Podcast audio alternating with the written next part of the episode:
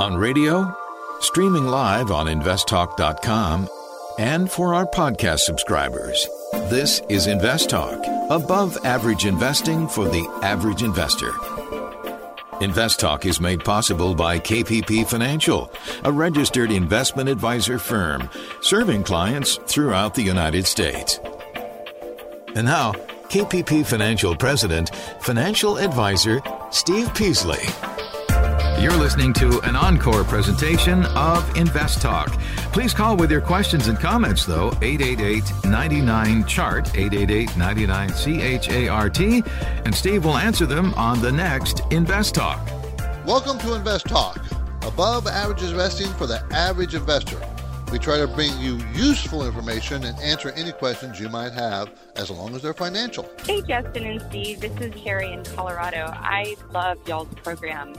I had a question because I'm just recently diving into the stock market and investing and building my portfolio. I was wondering, I've just been putting a little bit of money into a couple of things just to figure out how the game works.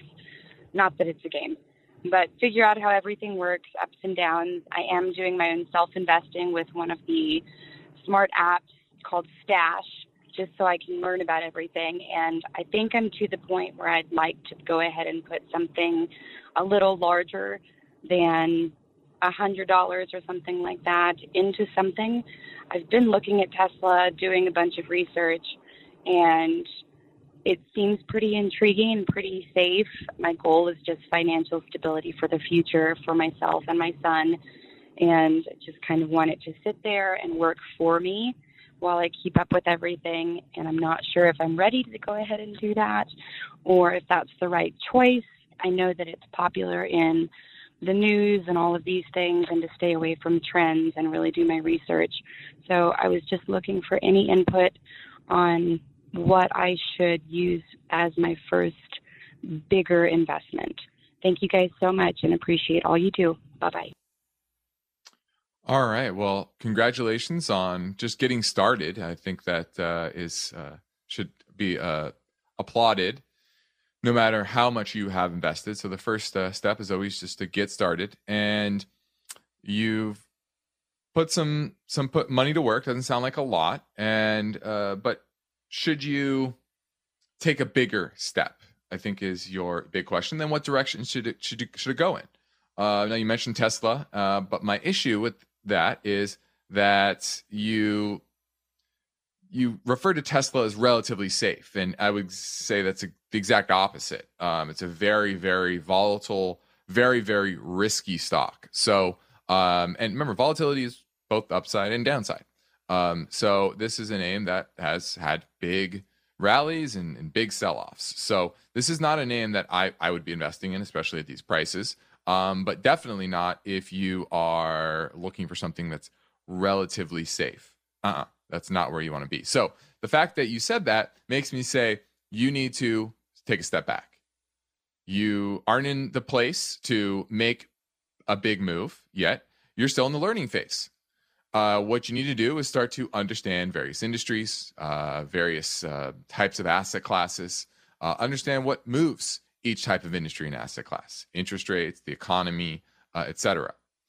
And then you can start to understand the bigger picture from the top down approach. And then you look at different companies and find the best ones within a particular industry that you want to invest in. And like you said, staying away from fads is very important. And right now, there are a lot of people that have been investing in fads uh, in regards to AI and cloud computing and and, and, and all of these things that are supposed to disrupt uh, the major economies uh, in different industries. And, and and those stocks have been valued dramatically high. And now those valuations are coming undone uh, and back down to at least some semblance of reality.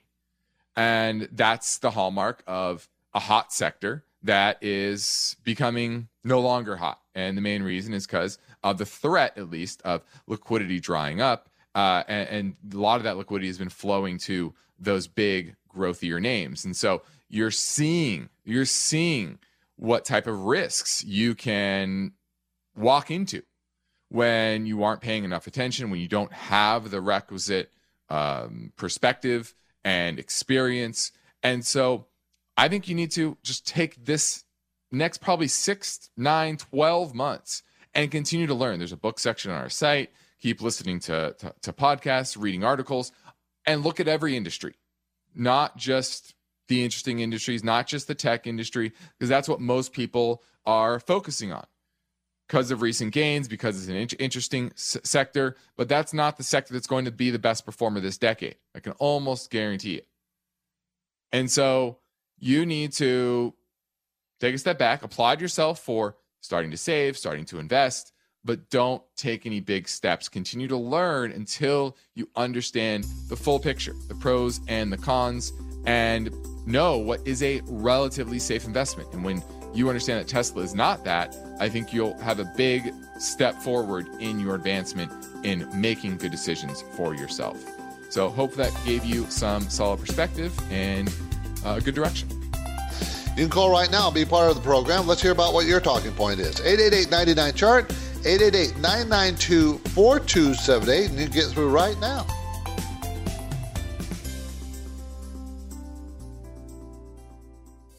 The Invest Talk Voice Bank never closes. I have a question for you about Amazon. So your questions keep coming. Question about PE ratios. And that's okay because Steve Peasley and Justin Klein specialize in unbiased guidance. If I'm looking at a dividend company, I'm looking for consistency of earnings and dividends. Your standard daily chart typically goes back one year. No question is too simple. Wanted to ask about Teladoc. And each question is an important part of the podcast. My wife has a rollover 401k from a previous employer. I was curious if this is eligible to be used to do a backdoor Roth. Steve and Justin are fearless. That's fairly inexpensive for this kind of explosive growth. The problem here is that you're picking a leveraged ETF. Tell your friends and family members about Invest Talk. You've been instrumental in my uh, understanding how this market works. Don't forget to call Invest Talk. 888 99 Chart. You're listening to an encore presentation of Invest Talk. Please call with your questions and comments, though, 888 99 Chart, 888 99 CHART, and Steve will answer them on the next Invest Talk. Good afternoon. I had a question about investing in penny stocks. I know you guys advise against it, but I am relatively risk tolerant and am just sort of interested in the concept that you can only lose 100%, but you can gain an infinite amount in theory and just thought about rolling the dice. My question is if you were to give advice as far as checking out penny stocks, pink sheets, OTC, whatever, what sectors should you go for or avoid? And considering tax ramifications and the fact that there is a basically a commission of about five dollars on the buy and sale, what other advice might you have when it comes to making this gamble? Thanks a bunch. Bye bye. My advice is not to do it. Yeah, your risk is 100% of your invested dollars, but how many times are you going to do risk that? 100 times? 100% loss by 100 times you tried? See, it's so rare that they succeed that it's impossible. Usually it's a penny stock for a reason. I mean, not usually, almost every time. Uh, and you, you just, you, there's no way you're going to make money at it. There's, See, I've been doing this so long, I'm telling you, you're not going to make money it. Does it ever succeed? Someone will always ask me, well, I saw it. This guy went up from 10 cents a share to $3. Yeah, it could do that. And then it goes right back down to 10 cents a share, usually after they, the insiders are sold to you because whoever bought it last is the one that gets stuck with it. Now, I, I have no advice for you how, when, how to do it, when to do it. No, you don't do it. That's my advice. That's it. There is no, you know, this is a sector you should be in. No, nothing like that. It's a penny stock, could be anything. And it's usually just a story that's not usually real.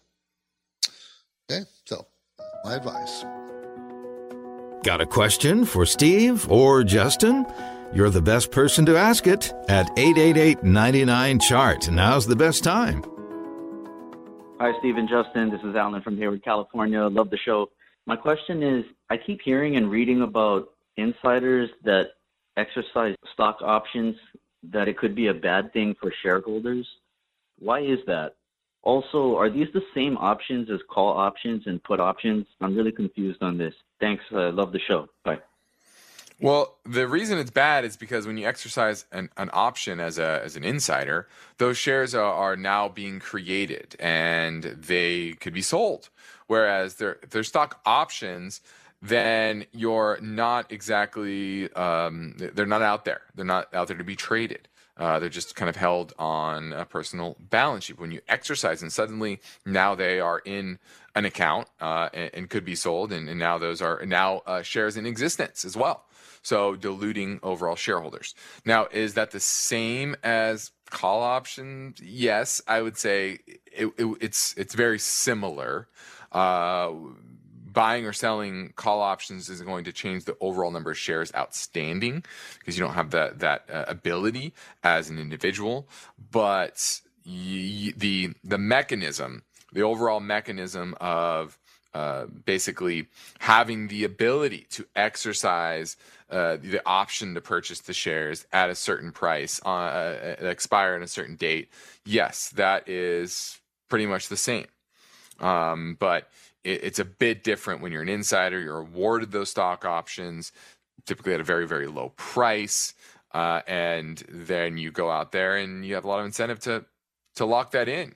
Uh, look what Elon did, right? Elon, once you uh, exercise those options and they expire at a certain time, then you need to pay uh, income tax. And a lot of times, to pay income tax, you sell those sell those shares that weren't out there in the marketplace uh, before.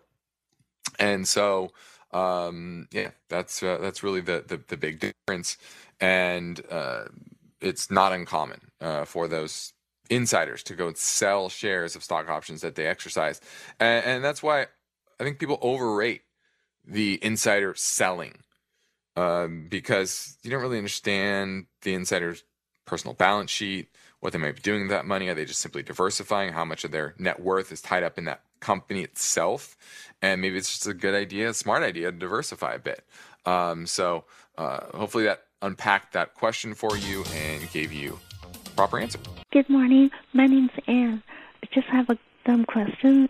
What do you think about cryptocurrency? Is it a good time to buy, or is going to start a downtrend? If it's a good time to buy, which one to buy? Is it Bitcoin, Ethereum, Solana, or GBTC, Coinbase? Riot Blockchain or anything. Thank you so much. Appreciate. Well, this is a question I've been getting a, a lot over the past few years, and uh, I'll just echo my sentiments over the past couple of weeks. Is that uh, no, this is not a good time uh, to buy. I actually think we are in the the bust phase of kind of this this tech bubble 2.0 crypto bubble um, I, I, think we're we're we're in the bust phase you see that with many of the names, the Pelotons of the world, the Zooms of the world, the Down, DocuSign, just really getting crushed. Now, a lot of them are still up uh, if you go back a few years, uh, but that probably just means there's more downside to come because what happens is when you start to get momentum to the downside, you get a lot of weak hands. That means selling begets selling. Remember, most of these assets, whether that's crypto, whether that's uh, story, tech stocks, they are being bought simply because price is moving up. The vast majority of people don't understand the businesses, don't understand the value. And when I say value, what I mean when I say that, I mean what are you getting out of it? What what is the use case for these things? And while there are use cases being developed for crypto and, and blockchain. It, eh, the the value in the space, meaning the total aggregate value of all these coins, far exceeds any actual use case value that people are getting today, or will likely get in the future, in the medium term future. Now, long term, just like with the tech space, two decades for a lot of these tech companies from 2000 to get back to where they were trading back then. And so the valuations were and still are in most cases so out of whack that there's still plenty of downside to come. And so that's my general thesis right now is that the liquidity that's being pulled out of the market by the Fed, which granted, they're not doing it in a dramatic fashion. It's very minor so far. But you can see the outsized impact it's had on these high value, high multiple assets. I think there's plenty of downside. I think you're going to see the teens in 2020 for Bitcoin, and we're going into uh, the bust phase, and that's why I would definitely not be buying right now. Keep an eye on it. It still has long term potential, but all those weak hands talk about hodling, they're not going to hodl on the way down. So that's what you're seeing now, and the selling will begin selling. You're listening to Invest Talk, everybody. I'm Steve Peasley. We want to answer your questions. Our listener line number is always ready for you 888 99 chart. Beginning our experience, we're here to answer your question.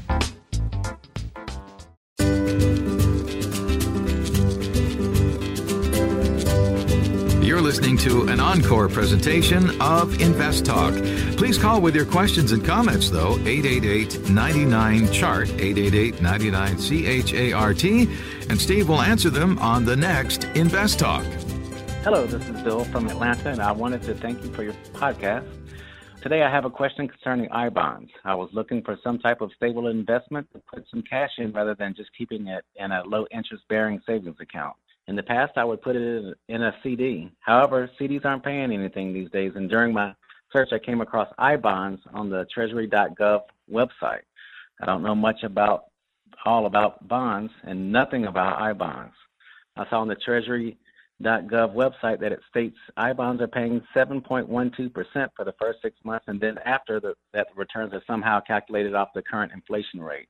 This caught my attention and wanted to ask if I'm reading this correctly. The only thing that jumps out at me is it says you're limited to $10,000 investment per year. Again, any knowledge you can give to me concerning what I bonds actually are and how they work is greatly appreciated. Thanks, and I look forward to your next podcast. All right. Well, uh, this is a, a, more common question uh, these days, especially as now I bonds are yielding uh, a decent amount because inflation is going up. And that's what I bonds do. Uh, they calculate twice a year based on the inflation rate and what the yields are going to be.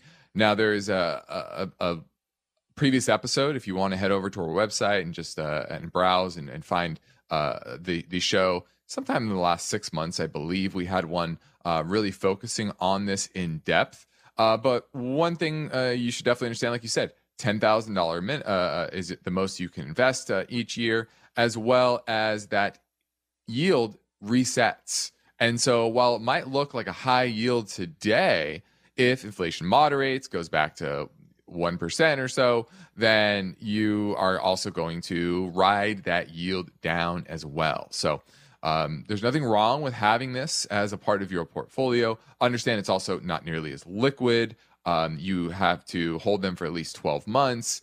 And I believe if you don't hold them for uh, 55 years total, uh, there's penalties and things like that. So uh, there's a lot more details, like I said, that we we, we discussed in a previous podcast. I would go look for that on iTunes or wherever you're looking uh, for for your, our show.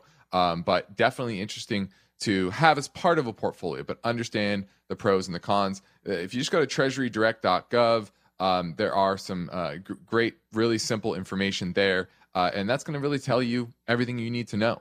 So um, I hope that that helps in some way. And I think everyone should be looking into this as maybe a part of their overall portfolio, but it has to be right for the right person. Each day, Invest Talk listeners submit their finance and investment questions via phone or email. And Steve and Justin thank you for your loyalty. Would you like your question to be put near the top of the list? Just take a minute or two to leave a review and rating for Invest Talk at iTunes. And be sure to include a brief question with your iTunes review comments. Your rating is a vote of confidence that leads to higher visibility and causes more people to discover and listen to Invest Talk. So please tell your friends and family members about the free Invest Talk downloads at iTunes, Spotify, Google Play, and investtalk.com. Remember to include your brief question when you review and rate on iTunes. And of course, your calls are always welcome 24 7. Don't forget to call Invest Talk 888 99 Chart. Okay, let's talk to Mark in the Bay Area. How you doing, Mark? Uh, hi, thank you very much. Thanks for taking my call. Uh, dumb question when you were talking about uh, KHC and um, dividend.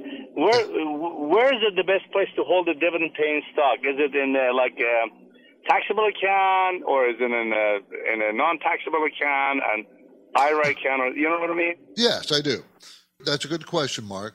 So, investing in the market, you know, you may have a personal account that's taxable and you may have an IRA or a Roth IRA that's not taxable. So, he's asking, you know, if I buy in stocks to pay dividends, would it be smarter to have it in a non taxable account or a taxable account? And I answer that question this way if you're going to be a trader or if you're going to be active, you want to make sure you have your active account in the non taxable account.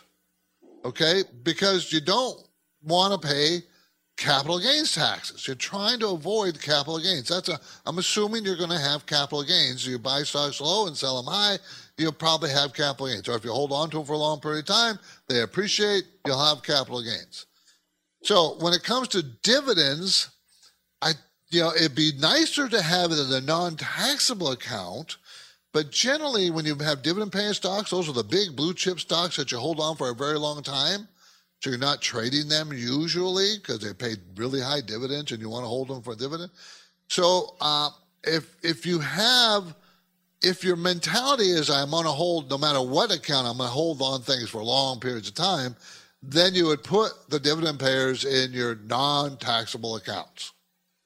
If you have a portion of your portfolio that you're going to like blue chip stocks, I'm going to leave alone, and then these stocks, you know, I may trade out of them, I may trade in them that trading account should be in your non taxable account.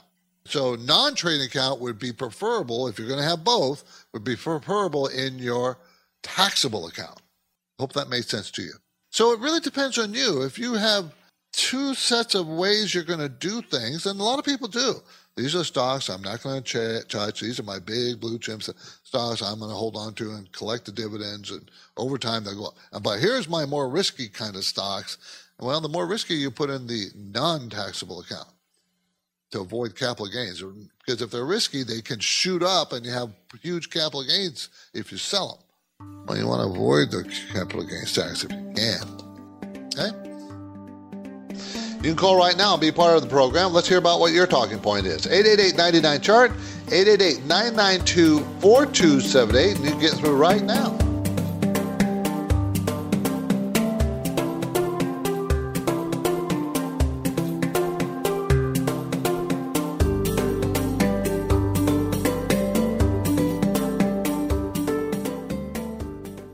Let's say you've been thinking about learning a new language. Okay, why? I mean, how would it come in handy? And where would you want to use it? Could it be that you have an upcoming international trip? Or maybe you want to connect with family members or friends from a different culture? I think you should know about Rosetta Stone. With millions of users, it's been the world's most trusted language learning program for 30 years. Rosetta Stone is available on your desktop or as an app with Audio Companion and the ability to download lessons offline. Rosetta Stone truly immerses you in the language you want to learn. It has a built in, patented speech recognition engine called TruAccent. So as you practice speaking, you'll get feedback on how well you pronounce words. With Rosetta Stone, you pick up a language naturally, first with words, then phrases, then sentences. It's an intuitive process designed for long term retention. You really learn to speak, listen, and think in your new language. Rosetta Stone is an amazing value, so your special skill set is within easy reach. You know you want to do this, so don't put off learning that language. There's no better time than right now to get started. For a very limited time, InvestTalk listeners can get Rosetta Stone's lifetime membership for 50% off. Visit rosettastone.com slash today. That's 50% off unlimited access to 25 language courses for the rest of your life. Redeem your 50% off now at rosettastone.com slash today. At this point, I think almost everyone has heard how generative AI promises to bring us to the next industrial revolution. AI is already shaping society with an impact on daily life that echoes the transformative significance of electricity or the internet. As we take steps to embrace the potential of generative AI, we need to remain vigilant with regard to its exploitability. This is where HackerOne comes in. HackerOne's AI Red Team addresses the novel challenges of AI safety and security for businesses that are launching new AI deployments. The HackerOne approach involves targeted offensive testing by harnessing the collective skills of ethical hackers who are proficient in AI and prompt hacking. In short, AI red teaming is the practice of stress testing AI models and deployments to make sure they can't be tricked into providing information beyond their intended use, and that security flaws can't be exploited to access confidential data or systems. HackerOne seamlessly integrates with your existing tools to enhance communication and collaboration across development, security, and IT teams. So, stay ahead of the game in the battle against cyber threats with HackerOne's attack resistance platform. Learn more at hackerone.com. That's H A C K E R O N E.com, hackerone.com.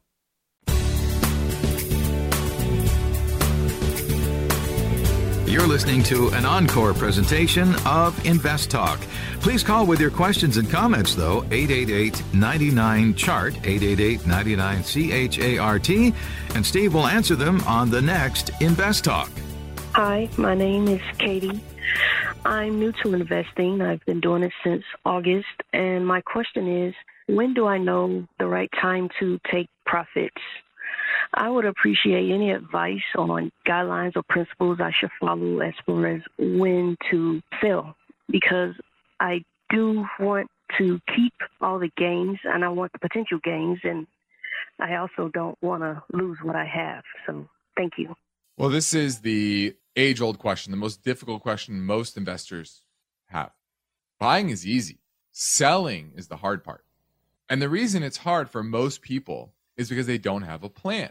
So, first is when you buy a name, you need to have a target price, an idea of what you think the company is worth. And then you need to be monitoring the company and seeing if changes in their business, changes in the underlying economy are changing your potential valuation, not just because the stock moved higher or lower, but because there's actually changes in the business. Okay. So that's first is having a target price and then updating that target price regularly. And when it gets that price, you need to have the discipline to rebalance. Maybe bring if you're up on it, bring it back down to a reasonable percentage of your portfolio, a, a, a target level. And that goes back to the second thing, which is asset allocation. You need to have a plan for your portfolio. You need to know I want to have X amount in this sector,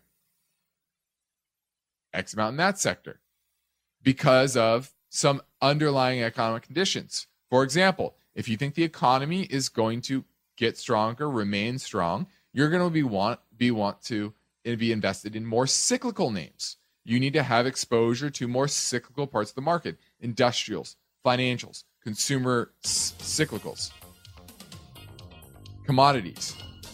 If you are unsure about the, the economy, you think it's going to slow, well, then you want to be in REITs and utilities, uh, maybe more medical companies, things like that.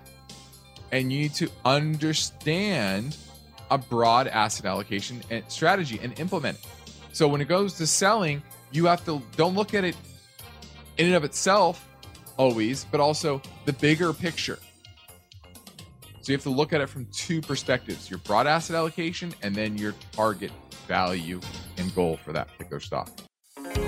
The Invest Talk Voice Bank never closes. I have a question for you about Amazon. So your questions keep coming. Question about PE ratios. And that's okay because Steve Peasley and Justin Klein specialize in unbiased guidance. If I'm looking at a dividend company, I'm looking for consistency of earnings and dividends. Your standard daily chart typically goes back one year. Steve and Justin are fearless. So don't forget to call Invest Talk 888 99 Chart. My name is Ron, calling from Campbell, California. I enjoy your program. I have quite a bit of experience with covered calls. However, I find the uh, safe stocks that I have usually have uh, very low income potential from the covered call. Just wondering if there's a resource that where I could find a list of more lucrative calls. Thanks. A covered call strategy is where you own the stock, the underlying stock, and you sell options on it.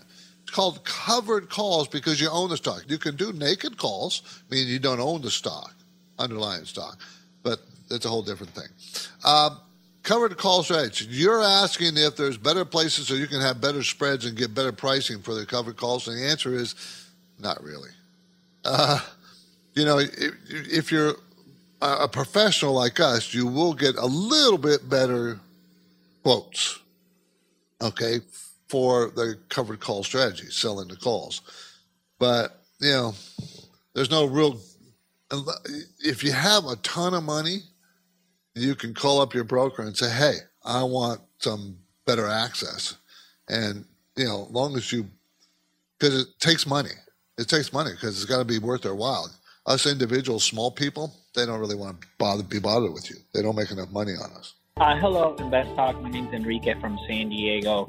My question is, if I give my two weeks notice at my job and I have a Roth 401k at my at my current job right now, but it should take me about two to three months, possibly max six months to find another job similar to the one I currently have. Should I roll over my 401k to my Roth IRA or just leave it hanging there till I find a new job and roll it over to that 401k there. I look forward to your answer on the podcast. Thank you very much. I would, if I was given those two choices, I'd roll it over into my Roth IRA. I wouldn't roll it into the new uh, Roth 401k. First of all, you don't know if your new employer will offer a Roth 401k or even a 401k. You're not sure. You don't know. They they don't have to. You know, it's not a it's not a must. It's a benefit that they can offer. Uh, but I'd rather see you have the money in your Roth IRA, roll it into that because you have a lot more freedom to do what you want with the money. You can invest it any way you want. You know, you can hire someone like me or not, and you can buy anything. You're not stuck with. Uh, many times those those 401ks are li- limit you to your choices. Some of them don't, because some of them you can open up a uh, uh, managed account inside the, the 401k. Depends on how the employer sets up these things. It's not too common, but we I do it for my employees. So that's what I would do. I'd roll it into the Roth IRA, and then you could pick whatever you want. You don't have to worry about whether they're going to offer one at your new job or how long it get, takes to get the new job. Appreciate the call. Good question. Our Invest Talk mission is to help you make better investing decisions. To do that on your own, thumbs up or thumbs down choices based on good, solid investing principles. But we need your questions to keep us on track. 888 99 Chart or click on Contact Steve or Contact Justin on investtalk.com. Let's go back to the Invest Talk voice bank for a question that came in earlier at 888 99 Chart. Hi, Justin and Steve. This is Matt from Miami, Florida. I just had a question regarding Ethereum, one of the cryptocurrencies that's currently on the market. I would like to make my portfolio about 5% cryptocurrency, and I was just thinking about doing a little dollar cost averaging of Ethereum where I put about 50 to $100 in per week. I just was curious as this is one of the more up and coming currencies, and I think it will overtake Bitcoin likely on the market in the next year or so let me know what your some of your thoughts are, and thank you very much for what you guys do. Have a great day. Dollar cost averaging is probably a good way to get into the space because there's going to be a lot of volatility and you consistently buying into it, uh, whether it's up or down, uh, is going to weed out a lot of the emotions. Now, the question is whether Ethereum is the best one to get into. I do think there are a lot of uh, good applications built on top of it. But remember, this is the very early days. And there are uh, other competitors, Solana, for example, uh, a lot of other cryptocurrencies out there, uh, a lot of other platforms out there that may overtake Ethereum, depending on what type of applications are built on top of um, on top of it. Um, so we're also headed into once again a year of 2020 that's likely to have lower liquidity, higher inflation, uh, but or, or sorry, elevated inflation, uh, but liquidity conditions that are not nearly as loose. And I think crypto is going to be one of the first places to sell off big time.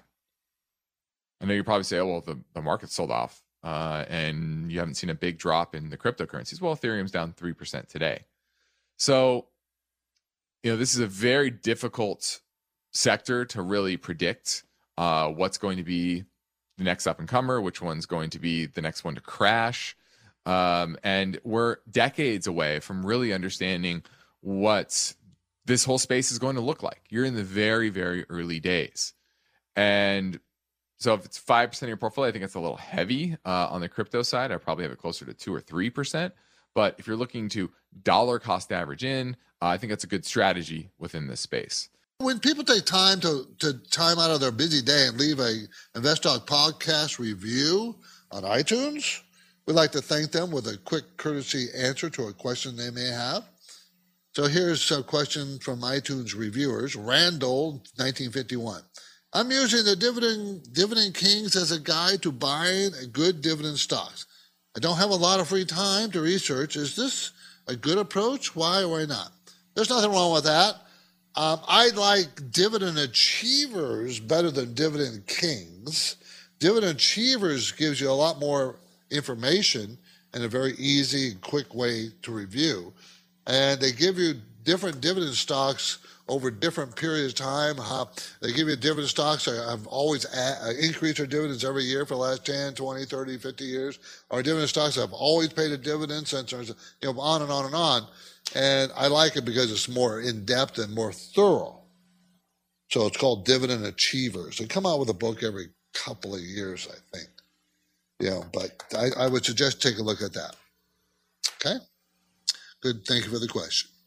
This is Invest Talk. You can get your free Invest Talk podcast downloads anytime at iTunes, Spotify, Google Play, or investtalk.com. I am a big fan of your podcast and I just got started with it. Be sure to tell your friends and family members about Invest Talk and encourage them to listen, rate, and review. The Anytime Listener lines never close. Steve and Justin are waiting for your questions. 888 99 Chart. Hey, Steve or Justin. This is Bob from Ohio. What's the best way to gain exposure to the downside of the market without physically shorting the stock? Would you recommend like selling calls, or would you recommend buying puts or buying an inverse ETF? What do you recommend? I'm a fairly new investor, so I appreciate it. Your show's great. I listen to it every day. Thank you very much. Well, if you are looking to capture the downside of the market and you're a fairly new investor, I think the simplest way is to buy a single levered, not the levered uh, inverse ETFs, but the single levered uh, ETFs where uh, you're just going to get the inverse of whatever the market is going to do. So if the market's going to go down, then this is going to go up. And there are there are ones tracking the S and P and the Nasdaq and the Russell and, and many other the, of the large indices. So that's what I would go with. Uh, options as a beginning investor, uh, too too risky. You really have to understand the ins and outs for you to be successful. Um, if you were to do it, it'd be probably buying just straight up puts. I wouldn't sell calls, especially in this market with gamma squeezes and all that. Uh, but but buying a put and limiting your risk would, would probably be the next best thing. But as a new investor, that's probably not the way that you should go. Hi, Steve and Justin. Steve Oger calling from New Hampshire. Football as well. Just a real quick question for you. I am investing currently in my 401k with the Roth component as well as individual Roth IRA. Starting on me now, what happens to my contribution amount if I'm contributing the max in my regular, I guess, individual Roth IRA, but also contributing in my 401k? Would imagine it would be separate, but I just want to confirm that I'm not doing something I shouldn't be. I really appreciate the um, information, and I look forward to the answer on the podcast. Thanks. Yes, they are separate. The Roth 401k is uh, similar to the traditional 401k when it comes to limits, and then your IRA, whether it's a Roth or traditional, is, is also separate. So now your your Roth is going to have some contribution limits, uh, or sorry, some con- yeah, obviously contribution limits, but income limits, excuse me, uh, where it's phased out on your ability to uh, contribute to the Roth IRA, but uh, that's something that you you have to consider. And obviously, I don't know your uh, your income limits. Something to talk to your CPA about. And remember, with all these contributions to retirement accounts, it's always in context to your own personal situation, your tax situation, and you always want to consult with a tax professional because your situation is is siloed. Nobody has your exact situation when it comes to income, place you're living, demands, etc., and, and goals. Okay. So thanks for the call and great question. Let's go to Carl in Oceanside and wants to talk about I bonds. Yes, I bonds. The day I spoke with the banker um, and he told me there's something new about the I bonds. Okay. He said if I invest five thousand dollar in such an I bond certificate that pays seven point one two percent interest. To me, that is um, very high interest. And then he said, if I go on the internet, I can buy each year $10,000 I bond only one time each year. Yes. I'm wondering 7.12. Did you hear anything like that? Yes, he's correct. If you go online, you can buy $10,000 a year. But what you have to understand, that 7.12% is not fixed. That's what it currently is fixed. yielding. But that is going to be reset. Okay. It's reset twice a year based on the inflation rate. Uh-huh. So understand that, that this is not 7.12% for the life of the bond. This is currently 7.12%. Yeah. Okay. So, and it's uh, so one if year- inflation moderates, that's likely to come down. And you also have to understand these aren't liquid. So you can't go sell them in a month or two. You have to hold them for a long period of time. And if the uh, interest rate comes back down, you might be disappointed with what interest rate that it does pay. So you have to understand that that, that high rate can go both ways.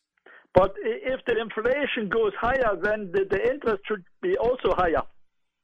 Yes, it has correlation to uh, overall inflation. I do think inflation will remain elevated than from what we've seen over the last couple of decades. I think it's going to average closer to four percent versus you know one to two percent.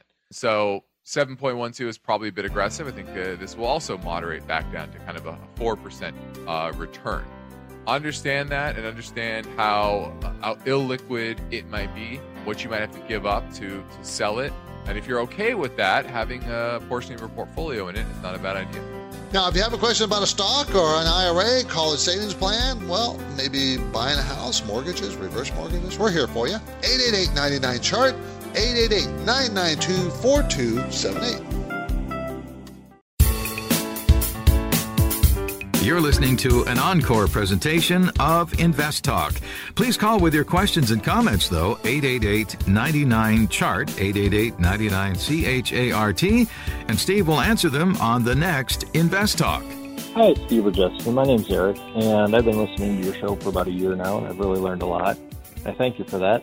And I was wondering if sometime on the program you could talk a little bit about SPACs or special purpose acquisition companies. I guess specifically what I'm wondering is how do these compare to like a traditional IPO as far as are they more risky, less risky?